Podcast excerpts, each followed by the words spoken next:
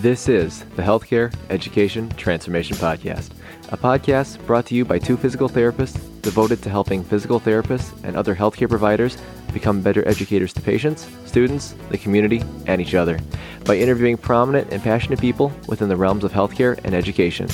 The Healthcare Education Transformation Podcast is intended literally for educational and entertainment purposes only. No clinical decision-making should be based on only one source, and therefore this podcast should not be used as personal medical advice. While care has been taken to ensure accuracy, occasionally mistakes and factual errors can be present, as we are only human. This is our journey on the road to becoming better educators, so get ready with your pen and paper as class is about to begin. On this episode of the Healthcare Education Transformation Podcast, we got to chat with Associate Professor at the University of the Pacific, Todd Davenport. Todd talks a little bit about the responsibilities of a program director, his journey to becoming a professor, and most importantly, Twitter feuds. And without further ado, here is our interview with Todd Davenport. Welcome to another episode of the Healthcare Education Transformation Podcast. My name is Brandon Pullen, and I am joined by my co-host, F. Scott Feal. And today we are very privileged to bring you Doctor Todd Davenport on the show. Now, Todd Davenport now serves as an associate professor in the Department of Physical Therapy at the University of the Pacific in Stockton, California, where he teaches in the doctoral physical therapy program. Doctor Davenport is a graduate of the University of Southern California's D P T and orthopedic physical therapy residency programs. Todd, thank you so much for coming on the show and speaking to us today and for our listeners. Do you think that there's anything else that our audience needs to know about you that perhaps we didn't go over? Uh, thanks for having me on. Uh, this is a, a topic that's definitely near and dear to my heart, as, as I know many of us in the field of, of physical therapy education have really worked hard to, you know, kind of get better every day uh, because it's really not about us. Uh, it's not about our content. It's about our students. And it's also about the, the difference that our students are going to make in the lives of their patients. I don't know that you've left much out. Uh, I, I'm married. I have three I have three kids. Uh, they certainly keep me going every day. I want to send a quick shout out to my wife for watching our three little ones so that I can be with you today. And I think that's that's kind of it to get started. Awesome. Well, we'll give her a shout out as well. Thank you again for letting this awesome guy come on. Todd, do you think you could tell us or walk us through your journey about, you know, how you came a professor and kind of how that whole journey started for you? Yeah, sure. I, I think there's a well-worn cliche that, you know, that even the longest journey begins with a single step. And as I look back on things, I honestly would not have guessed I would be anywhere near sort of where I am, and looking ahead, not anywhere near where I want to be. So I kind of started off with the whole idea as a physical therapy applicant that I really liked the idea of the scholarly clinician model. When I applied to P T schools, there weren't a whole lot of D P T programs. That was just sort of a model that really attracted me, and, you know, that uh, was I knew that scholarship and I knew that teaching was going to be an important part of my life as a clinician. Kind of fast forwarding ahead a little bit, you know, through my P T education, was a work study student in a lab that was funded by an N I H grant, had the opportunity to, to engage in some uh, animal research uh, and had a great time doing it. Also uh, engaged with some excellent clinical scholars while I was at U S C, all of whom taught me a lot about what it meant to be an academic, balancing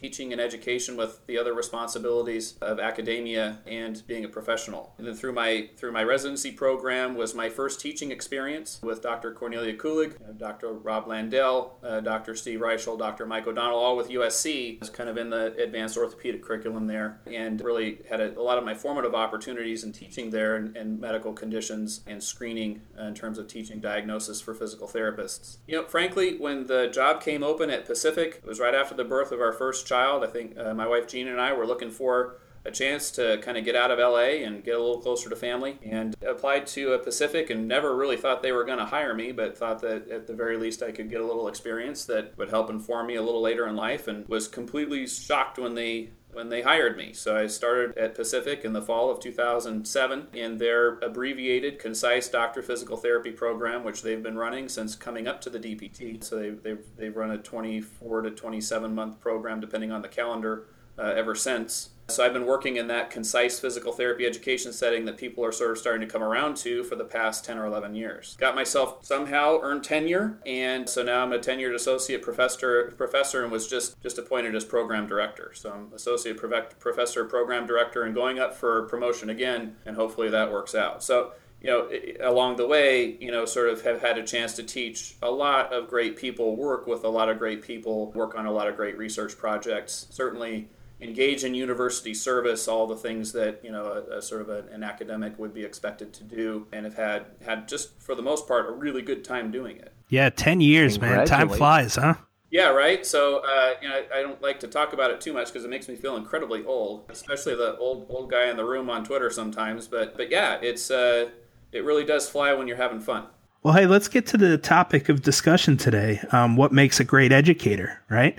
Um, so, Todd, could you tell us um, a little bit about what you would define as a great educator? I think being a great educator can be done from sort of a variety of perspectives, but but all of those perspectives, you know, coalesce around one basic vision. And that is really sort of making sure that the activities, the learning activities in an environment that you provide uh, are for the betterment of the student and for the betterment of our profession. So I think great educators are focused on excellent learning outcomes for students. And excellent learning outcomes aren't necessarily the same as the student always being happy, and so the way that we measure those learning outcomes wouldn't always sort of be fantastic course evaluations, but hopefully by the end of a learning experience that that student would think, wow, yeah, we've really learned something. I've taken something away from this experience to be a better physical therapist. Yeah, so a little bit of discomfort and discontent is never a bad thing, huh? You know, I think discomfort and discontent as part of the learning process and part of the learning environment can be constructive if it's controlled. And it's communicated that, that this is sort of an expected part of the process, right? So you don't want students sort of floating around there, not feeling as though this is this is part of the, the an expected part of the experience, but rather that I kind of think about it sort of like like like cross stitch, right? So I, I don't know how to do this at all, but I, I sort of have been around people who do. And so in cross-stitch, you're trying to make this great sort of embroidered picture on the front of a, you know, piece of cloth. And on the back is just sort of this knotty, jumbled up mess, right? At least sort of what I've seen. And so, you know, what we're what we're needing to do is to embrace the mess in order to get to the pretty picture on top. Is this a new hobby? I'm just trying to clarify. No, you would know if I ever tried to do cross-stitching or needlepoint, because like I, I would have needles sticking out of my hands. It'd be ugly. Oh, that's Fair great. Enough. Fair enough. Awesome. So how are some steps that someone can take to become a, be- a better educator? And how can that maybe be applied to other venues such as, you know, P Ts educating patients, clinical instructors, or maybe even entry-level educators? Because, you know, education in our realm is on, there's many different roles that hit that. I think you're right that that P T sort of education can be uh, can be thought of from a lot of different perspectives. You know, in addition to, you know, this focus on the student or this focus on the patient, I think I think teaching needs to be a purposeful exercise uh, in which, you know, you need to sort of actively think about, you know, what you're doing and how you're doing it. I also think that, you know, the whole teaching process needs to be something that you get feedback and mentorship about. That, you know, this is this is sort of not the kind of thing that you're going to roll out of bed and be, you know, be an excellent teacher, you know, the vast majority of the time. But this really takes effort, and it takes coordination, and it takes the heart to do that. So not only does it sort of take this um, this global view and this heart to get outside yourself and, you know, think about what's best for the student or think about what's best for the patient.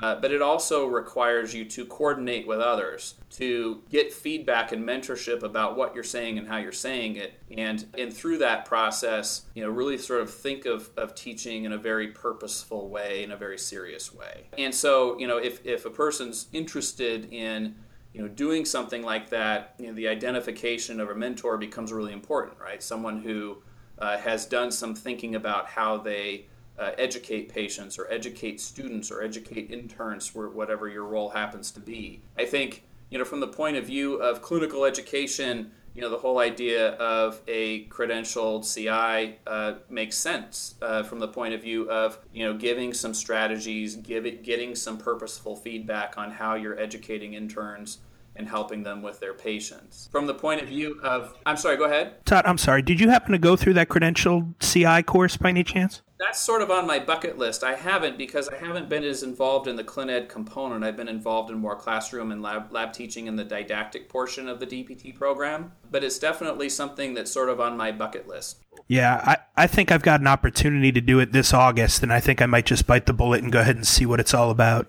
I think it's a really excellent idea, and I know that, you know, I've seen some folks kind of banter back and forth that this is just another way to extract money from people and payment from people in exchange for more letters. And, you know, I mean, I think there's space for, for criticism like that, but in this particular case, having known folks who have gone through it and having known, you know, some of the people who've run these programs, that there, you know, that, that there's a lot more to it than just that. Yeah. Ironically enough, I don't know if there is letters after the name. I emailed the A P T A about it. Uh, just curious, you know, what is the cost? Is it something that has to be renewed annually, or is it a one-time thing? Apparently, it's a lifetime certification, but I don't know that there's any uh, credentials that go after the name, apparently. You know, it's funny because I don't I don't know that that stops people. Yeah. Oh, no, absolutely not. But it's it's just one of those unsung things where it's kind of, you know, laying under the radar, laying low. But, oh, by the way, I'm a credentialed uh, mm-hmm. clinical instructor, you know. Right. I, I will guarantee that it's the kind of thing that clinical education programs with which you might work would, would recognize that. Mm-hmm. Absolutely. Absolutely. Well, cool. Um, this next question is kind of a two-parter here. So as P Ts, you know, we go through a lot of great things throughout our career, helping patients improve their quality of life and their function. Uh, but we also kind of face some problems, including insurance regulations, uh, basically decreased reimbursement, increased documentation times and requirements, uh, high patient volumes. Are there similar struggles to educators within the educational realm? And if so, what are some strategies you found to overcome them? You know, there's always creep with regard to expectation, and there's there's creep with regard to sort of the administrative responsibilities associated with running a physical therapy program. And, you know, some of those some of those things involve uh, things that are important for accreditation. Some of them are related to uh, institutional strategic planning, and it, you know, they're the kinds of things that, that some P T educators deal with uh, and some P T educators don't. So if you're working directly with a student in clinic, of course, you're not going to see this. Depending on your role with the university, if you're a clinical faculty member or non-tenure track person, you may or may not deal with this. Chances are, if you're tenure track or tenured, you're going to end up dealing with these uh, these administrative issues at some point or another. Uh, in some capacity, you know, I, I, I kind of I kind of look at this from the point of view of um, just trying to be as transparent as possible with needs, just like you would with uh, making the business case to hire a new therapist or a new P T A or a new tech. Um, you know, if you can make a business case that it makes sense to do that, uh, then then that that happens. Um, similarly, in the educational realm, uh, we try and make business cases to, you know, sort of our dean and our provost in order to, you know, get the staff and faculty necessary to operate a program. Uh, and, uh, you know, here again, it's, it's a lot like the business case of a clinic, uh, maybe just with a slightly different business model. Um, but it's not the kind of thing where if you're asked, you're guaranteed. So um, the other thing uh, that, so that's one way that we sort of uh, address those administrative issues. Um, the second way that we address those administrative issues is the same as I might teach my students. So I, I sort of teach my students that, yes, you, you, you need to make decisions, and because you'll need to make more decisions during the day, uh, you'll need to get there quick. And so uh, we, we really try to work hard to uh, deal with some of this administrative creep through improving our efficiency wherever, wherever possible, and, and, and mainly because Uh, I know that we're spending, at the end of the day, tuition dollars. And so I want to make sure that if we're, you know, it, it, we're, we're as efficient as we possibly can be uh, with regard to deploying our staff and faculty resources and in order to, you know, sort of, again, deal with some of this administ- administrative uh, creep that we've seen occurring. Yeah, absolutely. Sure. Follow-up question to that, Todd. You know, with the changes that universities are kind of going through in terms of, you know, with the tuition changes and stuff, Uh, what changes are you seeing that's kind of happening, that's kind of transitioning down to D P T programs? You know, it's a little hard to say because I kind of feel like sometimes health sciences are, are in a special bubble. So, the you know, w- with higher education, you're dealing with a slightly different economy of scale for each unit. So, you know, I, I think that the issue arises about whether an undergraduate education is important, or is it as important as it used to be, or is it as cost effective as it used to be? You know, you're starting to see some of that creep out also in health sciences broadly, medicine, physical therapy certainly, but you're seeing a little bit less of it. And I think the reason that you're seeing a little bit less of it, you know, from a university perspective, is that applicant pools are still strong. We have a lot of applicants for each seat. They're very high quality applicants. And so a lot of the same pressures that you're seeing affect higher education broadly have not sort of trickled down to the health sciences most of the time because, you know, folks still really want to be a P T uh, and they want to get jobs. And so, you know, until some of those forecasts change to be a lot less rosy, I don't know if you're going to see a whole lot of changes outside of maybe trying to optimize the physical therapy educational model. So a lot of the, a lot of what you're seeing is less driven by universities and more driven by people in the profession, which is kind of unique, trying to advocate for, you know, changes that, you know, maybe on paper from a university perspective may not make as much sense. Which which is kind of an interesting approach that, you know, we're, I think you're seeing a lot of people with regard to, you know, setting up concise programs, trying to be as proactive as they possibly can be in order to sort of see the future and, and be it. So unique to the physical therapy field or allied health science field or medicine in general? In medicine, some rumblings towards more concise medical undergraduate education. So we're just, instead of four years, going more to three. But, you know, here again, so that, that would make us sort of maybe not unique. The medical schools, for the most part, those are big sort of profit centers for universities. Physical therapy programs generally are not considered big profit centers because they're smaller, they're much more hands-on, intensive, and lab situations, so uh, so faculty costs tend to be a little higher in P T compared to other programs, and so it's a so it's a little bit different business model. So you are seeing sort of a push, but I don't, you know, maybe I need to be a little bit better read on this, but I don't think you're seeing kind of quite the same push at the rate that you're seeing in physical therapy. Sure. No, absolutely. And I like what you said in terms of, you know, not really getting too much or seeing too much of the problems because there's a really high um, applicant pool. I'm curious what's your thoughts on, because with tuition costs overall going up for P T students in general, and, you know, the fact that the salaries of P Ts isn't really changing kind of compensate with that growth there. Do you think we're going to see a, a shift in terms of like where less people are going to go into it because of a decreased R O I?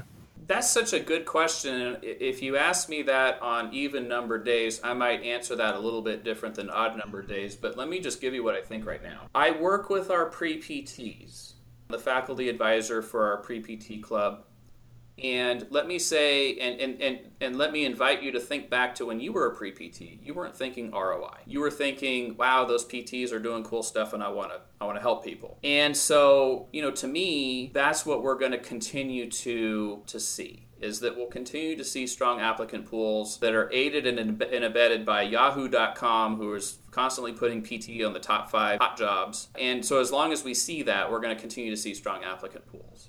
The thing to kind of keep in mind is that, you know, you have really well-meaning academic administrators who may be in healthcare but may not know physical therapy well. And so I think our best advocates for sort of some of these issues that, you know, kind of cruise under the surface are going to continue to be the very faculty members working in physical therapy programs to sort of, you know, continue to bring these issues up. And so, and I, I don't I don't think that's going to go away anytime soon.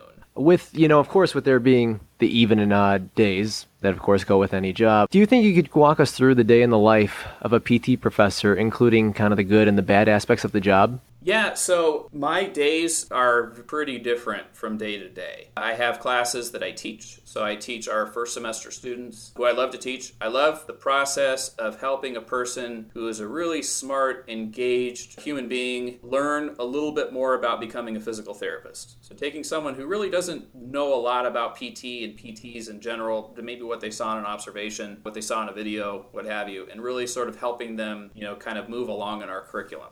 Uh, has has been so much fun. I teach in a lab class. I also teach a lecture class that's sort of my fall load, and so I have office hours on some days. I have, you know, times that I meet with students for independent study who may be pursuing their own scholarship or maybe helping me with mine. And, of course, faculty meetings, various different types of faculty meetings, from regular departmental faculty meetings that happen about every month to task force that was convened by our president and presided over by our provost, you know, that was sort of more of a university-wide scope. So I don't, I can't say that I have an eight to five. I can say that I work maybe fifty, sixty hours a week, but I get to choose which ones that I get to work, and that's great. I wouldn't trade it. I don't know that I've ever had a real bad day teaching. And I know I've had some days that I wish were different, that, you know, maybe I wasn't wasn't communicating the content as well as I could or making expectations as clear as I could. But I don't really look at those things as bad things. I look at those as ways to, to grow. I mean, it all adds up. The experience is only as good as, you know, sort of your, your self-reflection and your mentorship, you know, to, to help you make it a, a positive. So, you know, while I've had classes that maybe didn't go as well as I'd hoped, they've, they've all, I hope, added up to something. Hmm. Well, as physical therapists, you know, we all kind of wear several different hats, you know. How do you deal with trying to balance those hats between working in academia, population health, uh, some of the clinical aspect, and pissing people off on Twitter? So, yeah, I, I, I do some of all of that. I, I want to say that my, my most important roles, the ones that I really prize and value, I think, the most, that I, that I have the hardest time balancing, would be that of husband and dad. I'll second that. You know, the academia, the population health, the clinical aspect, and pissing people off on Twitter, those are, you know, those are all sort of worthwhile pursuits in their own rights. But, you know, the, the, the biggest thing is, is sort of work-life balance, and probably an entire podcast episode in and of itself. How do you... I was going to say, that's that's a buzzword nowadays. Right. How do you get stuff done and, you know, remain a human being, you know, who interacts with and means something to and the people? And I don't always know the answer to that. Most of it's just turn off the laptop, turn off the Twitter machine. You know, I, I don't know that there's ever really a balance. I think, you know, a lot of the stuff that I do bleeds one into the next in terms of my professional activities. So my, you know, I, I still do some clinical consulting. I'm in uh, outpatient orthopedic practice with Kaiser at least a few hours a week. And that helps kind of balance me a little bit, helps me make the educational realm make sense. And similarly, when I'm at school, it helps make the clinical realm make sense. So I, I really do feel lucky that in that regard, I have different perspectives and distance to be able to sort of reflect and, and make each better. The population health piece is, as you guys know, uh, probably way too much from hashtags and emojis, a huge drum that I've been beating for a while here, you know, just trying to sort of get physical therapy to think outside of its traditional role. I don't know that I necessarily balance that very well. I, I, I'm in the clinic and I see people who have perfectly preventable injuries, and I, you know, I'm sort of out in academia teaching students how to think about people as a clinician one at a time instead of necessarily by groups. But I do feel like, you know, my clinical and academic venues give me the leverage to be able to start introducing public health concepts in there. And then, you know, pissing people off on Twitter basically is, you know, if I have a thought, it's just nice to be able to get it out of my head and kind of hopefully it's going to the betterment of something. You know, even if it doesn't, at least it's out of my head and maybe onto somebody else's plate to to chew on if they choose to, or, or to disregard. So yeah, Twitter's a nice kind of sounding board for that kind of stuff, isn't it? I found that it, it's been good for me because I, I get a chance to work out ideas that are in my head that normally would just sort of rattle around there, but actually have come to some constructive fruition through, you know, C S M con- uh, panels and, you know, um, and, and manuscripts and these kinds of things that ordinarily probably would not have been written, but may have been one of those things that you look back five years later and you're like, yeah, that was a really good idea. I wish I would have done something with that. And uh, Twitter gives me a chance to do that. Plus, it just gives me a chance to kind of interact with people who are interesting, have cool things to say, and are smart people.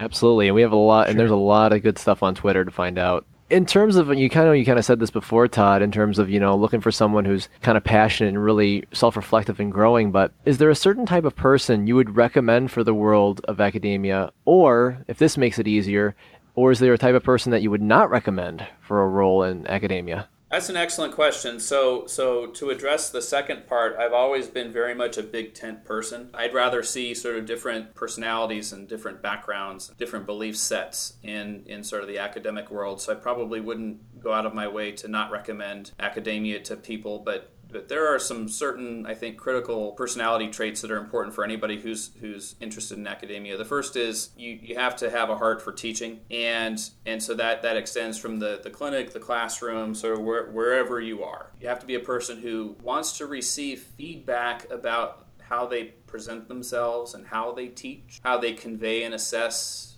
you know, understanding of information. And that stuff's really hard. It's hard to get feedback on that uh, because it goes to your varied communication skills, which I think is really linked to who you are as a person. And so that's that's just something to kind of kind of keep in mind. I think, you know, you, you sort of have to have your priorities straight. I think, um, you know, there are people in academia who, who, you know, have an agenda and want to do things their way. And I think, you know, maybe there's there's a place for that. I also think that, you know, there's there's a much bigger place for making sure that students can achieve their own educational outcomes. They can get licensed uh, if they want to pursue scholarly uh, scholarly goal, that they can do that, and that, you know, we're sort of there for the student. Uh, we're not so much there for us, but that, you know, we're able to in, indulge our own, you know, sort of teaching and scholarly or service interests through the interests of our students. You know, I also think too that it, it's it's it's going to be important for a person to be focused. So, you know, my experience in a nutshell was was basically, here are the classes you're going to teach, here are the basic departmental committees that you're going to serve on. I'm going to check back in with you in three years and find out how you did. And, uh, you know, the, the rest of that was just sort of was up to me, whether I was on track to tenure or whether I was going to lose lose track. And, of course, I, I had the opportunity for mentorship that I availed myself of along the way. But, you know, you at the end of the day, a plan that you need to enact for yourself. And so you do have to have some vision of where you want to be, you know, and how that vision sort of interacts with where you are. Either this is a clinical setting or this is, a you know, more of an academic uh, educational setting, to make sure that your goals converge with the institution's goals. Uh, so again, that ability to, to remain goal focused, even despite many different paths, I think is going to be really important. So those would be kind of the three things that, that I would say a person, you know, seeking a, a role in academia should consider. Very cool. Going back to that student-centered way of thinking, um, what are some of the best tactics that you commonly use uh, when teaching in order to try to keep students motivated, engaged, and focused?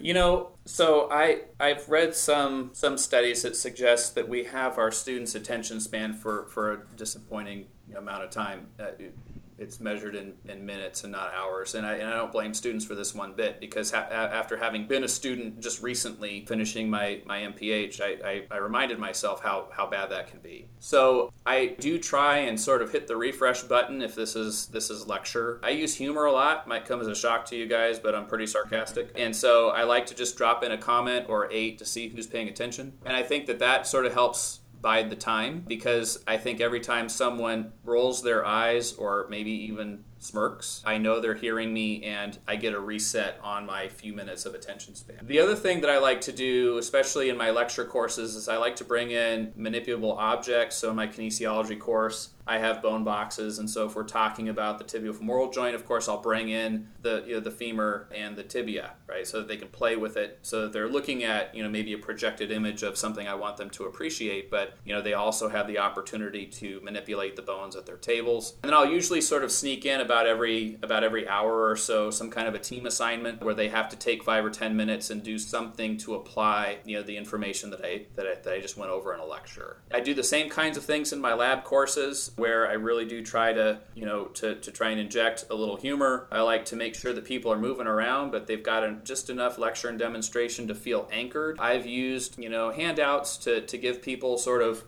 Um, you know, something that they need to be accountable to, to provide a backbone structure to the to the, the lab experience uh, that will have the educational objectives on there, so they know exactly what they're supposed to get out of it, and that I let them know that they are accountable to that. And if they feel like that they're not getting it, anytime they can raise their hand and say, "So what?" That is my favorite question. So what?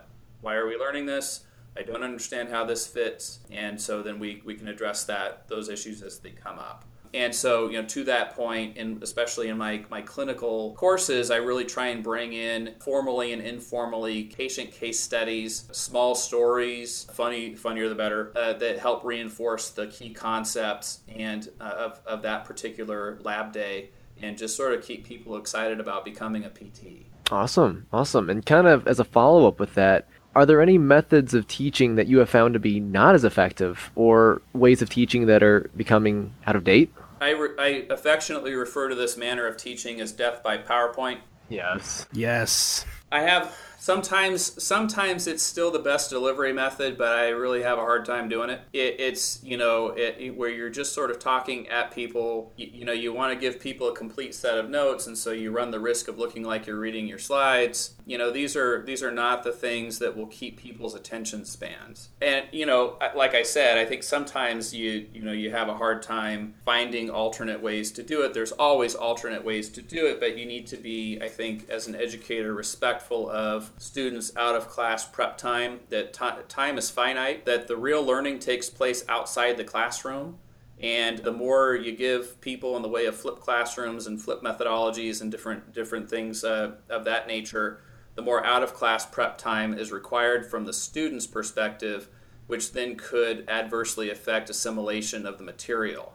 Uh, unless it's done in a very coordinated way, which kind of goes back to this whole idea of making sure you're on the same page with your fellow faculty members. I think uh, any any time that you assume knowledge, it's probably not going to go well. There's always going to be somebody who doesn't know something or doesn't remember something, and so it's good to make sure that you're constantly reorienting people to how this builds and what they already know and how this is different and new. And so again, this is where knowing your faculty, knowing the people who teach the content that points to your course is important. And also understanding where there are redundancies in your curriculum where you're just repeating somebody something that somebody else said, um, maybe verbatim. And so so those would be those would be some things that I think are not very effective. So just lecturing people to death, repeating a bunch of stuff, and, you know, sort of maybe not sort of pointing out the relevance, maybe not pointing out how this is this is the, the information they're learning is new, different, or important. Todd, do you think that kind of depends also on the type of content that you're presenting, whether it be like more conceptual based compared to more lab based? Yeah, absolutely. I think if you're in a lab course, you know, there's the opportunity for more show and tell, more clinical applicability. So for lecture courses, I do think you have to work a little harder at it. I also think, though, that there are certain things uh,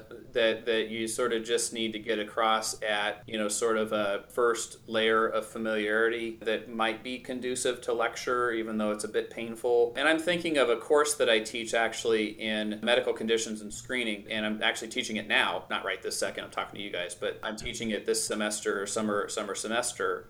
We actually have it broken up into three sections, and two of those sections are pretty heavy lecture based, but that third section is much more clinical reasoning, lab, small group based. And so we're trying to work in, you know, at least some pairing and sharing methodology in with, with a class that could be a lot of rote memorization and, you know, sort of a lot of, of, of just death by PowerPoint. But to your point, Todd, I mean, you do need some of that foundational structure a lot of the time. Um, what is it, Vygotskianism, where, you know, kind of like a scaffolding, where you build them up and you kind of give them that foundational structural knowledge, and then you can kind of tear it down and let them fly solo after that, right? Yeah, I think to to a large extent that's true. And, you know, we, we sort of have our, our whole curriculum is, is a little bit structured like that, where, and you, this isn't uncommon in, in, in, I think, physical therapy educational curricula, where early on you're going to get a lot of, you know, lecture-based memorization type courses, anatomy, physiology come to mind, but by the end you're using that anatomy and physiology in very functional ways, you know, where they take a lot of clinical reasoning. You know, I think that's not totally unique. What, what I think is important, though, is that even when we're, I just find students remember things they can apply. And it's really just as simple as that. And, and you know, I don't think you can discount the value of a good story. Yeah, I think in, in order to put it into context, we need that story. We need something relatable so that we can kind of take the information and make it relevant to us on a personal level. Absolutely. And I, I've had students come back to me and say, you know, I, I wouldn't have remembered that fact except for your dumb story. And that that's actually the highest compliment I've ever received as an educator. Mission accomplished. Well, Todd, this has been a, an exceptionally informative talk. I appreciate you coming on tonight. Um, we're going to probably wrap up with this last question that we ask everybody. Uh, if you could change one aspect of higher learning and, and higher education, D P T or otherwise, which aspect would that be and why? Yeah, this is a scary question because I have thought about this. Uh, you sent this question ahead to me uh, to me ahead of time, and I, I still don't know exactly how I'm going to answer it. So I'm going to just give it a shot. You, you know, we have so many people on on university campuses in general, in clinics, clinical education settings, people doing staff mentorship, uh, staff orientations. you know, it, people in residency and fellowship programs who are really bright people who all have something unique to add. And I, I think in higher education, as education anywhere, we sort of fall into the trap of having sort of this mental image of what an educator ought to be, or or, or you know, should talk like, should sound like, should be like. And I'm I'm very cautious of that. I'm cautious of the silos. And when I talk about silos, I'm not talking about silos just in terms of, of discipline, but I'm also talking about silos of life experience, of demography. If it's one thing that I could somehow change that I don't have an answer to, because I, I, I, I like these big picture questions, it would be that. That You know, we would somehow break down the silos, you know, of the voices that students, that interns, that residents and fellows get to hear, and that we would be able to benefit from, you know, the message of the diversity of backgrounds and of life experiences. That's uh, kind of like, in, I, I like to call it uh, interdisciplinary trespassing, kind of a word that I've been using for a couple of years now. I didn't come up with it, but it's it's a great term because it just shows that we can learn so much from so many different disciplines, and you know there, it shouldn't be sectioned off that like that. You know, there, there's no reason for that. So yeah, I, I love great that insight. Point. Yeah, fantastic. Thanks. Well, Todd, thanks again for coming on and taking the time. Uh, definitely shout out to your wife, uh, mine as well. She's doing the same as yours, watching the kids, so we can come on and do this. Um, yeah, hopefully we can have you on again in the future to talk some more education. Yeah, I'd, I'd absolutely love it. And, you know, thank you and, and, and Brandon for uh, for starting this podcast. I, I hope it reaches the ears of a lot of folks, and And certainly the mission is sound, and, and I hope it helps people who are trying to kind of peel back the curtain a little bit and find out how academia works, either to get into it or just to understand it a little bit better. Absolutely. Absolutely. That's part of our goal. But thank you again so much, Todd, for coming on. Yeah, thank you. I, I really appreciate the chance to do it. Thank you for attending class today, and we hope that you learned something and gained value from the content. If you'd like to schedule office hours with us, feel free to add us on Twitter at H E T Podcast, on Instagram, H E T Podcast, on Facebook, the Healthcare Education Transformation Podcast, and the homepage, Healthcare Education Transformation Podcast dot com. And for those of you following along in the syllabus, extra credit can be obtained by liking us, sharing us, and leaving a review. Let's continue our journey up Mount Educational Success as lifelong learners.